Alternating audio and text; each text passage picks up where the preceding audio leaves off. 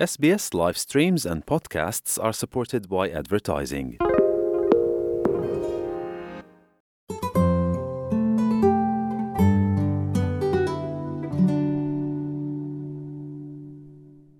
सांस लेने में कठिनाई, दिल की घबराहट, चक्कर आना और थकान ये हृदय वाल्व रोग नामक घातक बीमारी के कुछ लक्षण हैं, जिसने सैकड़ों हज़ारों ऑस्ट्रेलियाई लोगों को संक्रमित कर लिया है और काफ़ी लोगों को इसके बारे में जानकारी नहीं है।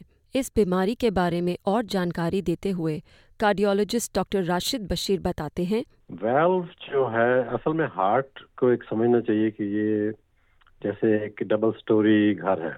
हम्म, उसमें दो कमरे ऊपर हैं दो नीचे हैं।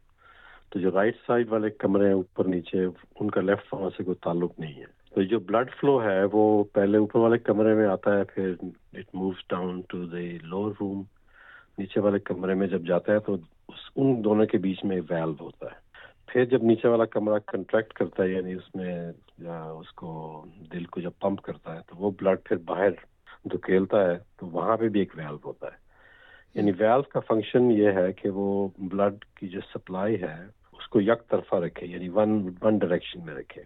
तो वेल्व जो है चार होते हैं हार्ट में और जो मेजर वेल्व है वो लेफ़्ट साइड पे है यानी एयोटिक वेल्व और माइट्रल वेल्व तो एयोटिक वेल्व जो है ये जो बड़ी शरियान है जिसको हम एयोटा कहते हैं वो उसकी बिल्कुल बुनियाद पे होता है यानी बेस पे.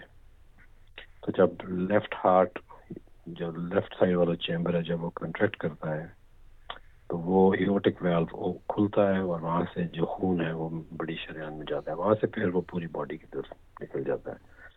लेकिन वहाँ से वापस नहीं आता क्योंकि वो वेल्व फिर बंद हो जाता है। और जब हार्ट ने फिल करना होता है तो जो माइट्रल वेल्व है, जो वो खुलता है और जो लंग से जो साफ़ पानी में धूप खून आ रहा है, वो फिर उसमें जमा हो जाता है। तो ये वेल्व की डायरेक्शन बड़ी इंपॉर्टेंट है। तो वेल्व की जो डिज़ीज़ है यानी जो मर्ज है वो दो किस्म के होते हैं। या तो वेल्व आहिस्ता आहिस्ता उसमें रुकावट पैदा हो रही है वो नैरोइंग हो रही है उसके अंदर ब्लॉक पैदा हो रहा है या फिर उसमें लीकेज पैदा हो गई है। हार्ट्स फॉर हार्ट चैरिटी की एक नई रिपोर्ट के अनुसार सवा लाख से अधिक ऑस्ट्रेलियाई पहले ही इस बीमारी से संक्रमित हो चुके हैं और ये संख्या बढ़ने की उम्मीद है।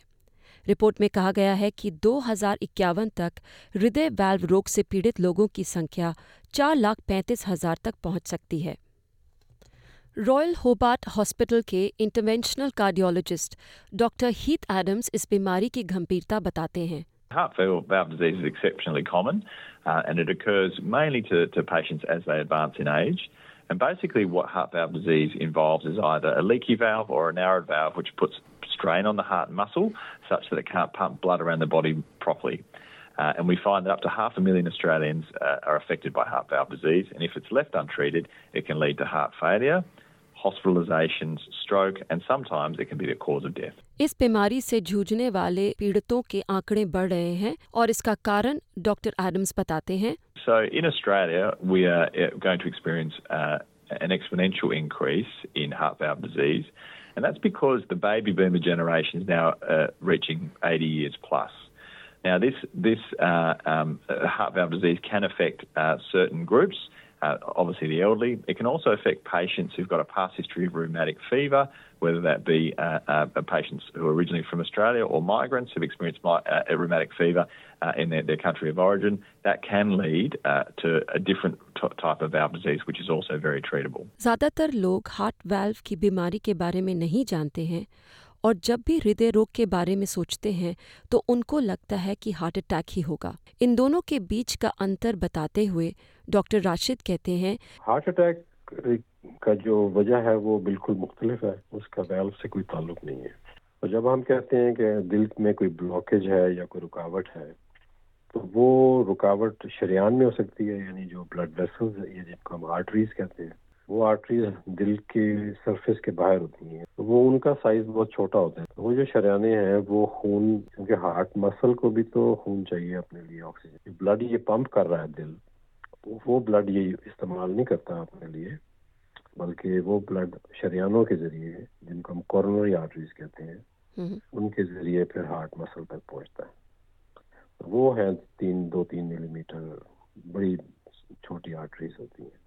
उसके अंदर कोई रुकावट है ब्लॉकेज है उसकी वजह से फिर हार्ट अटैक होता है उसकी वजह से इंजाना होता है उसकी वजह से चेस्ट पेन होती है। उसका वैल्व से ताल्लुक नहीं है। जहाँ हार्ट अटैक लोगों को अचानक से आता है वहीं हार्ट वेल्व की बीमारी धीरे धीरे विकसित होती है। सिम्टम्स जो है ना वो तकरीबन एक जैसे ही होते हैं। वेल्व का सिम्टम आहिस्ता आहिस्ता स्लोली आता है। फॉर एग्जांपल अगर आप एओटिक वेल्व को लें तो उसकी स्टार्ट से लेके उस कंडीशन तक जब आपको सिम्टम प्रोड्यूस होए तकरीबन दस साल एवरेज दस साल लग जाते हैं। तो वो नैरोइंग स्लोली बढ़ती जाती है। जो हार्ट के है वो अगर आपको इंजाना है हम्म। तो वो बड़ी जल्दी खराब हो सकता है विद इन फ्यू डेज़ और ख़ास तौर पे अगर चलने में दर्द है छाती में तो उसका ज़्यादा कॉमन जो वजह है वो शरियान में ब्लॉकेज है ना कि वैल में। उसके में फिर अगर ब्लड क्लॉट हो जाता है उसके ऊपर अगर तो फिर उसकी वजह से हार्ट अटैक हो जाता है। हार्ट अटैक तो फिर सडन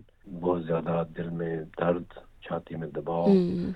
और वो दर्द जो है वो आपका ऊपर जा सकता है। गले में जैसे दबाव है प्रेशर है या फिर जो जो नीचे वाला जबड़ा है उसमें आपको दर्द और तकलीफ़ हो, हो सकती है।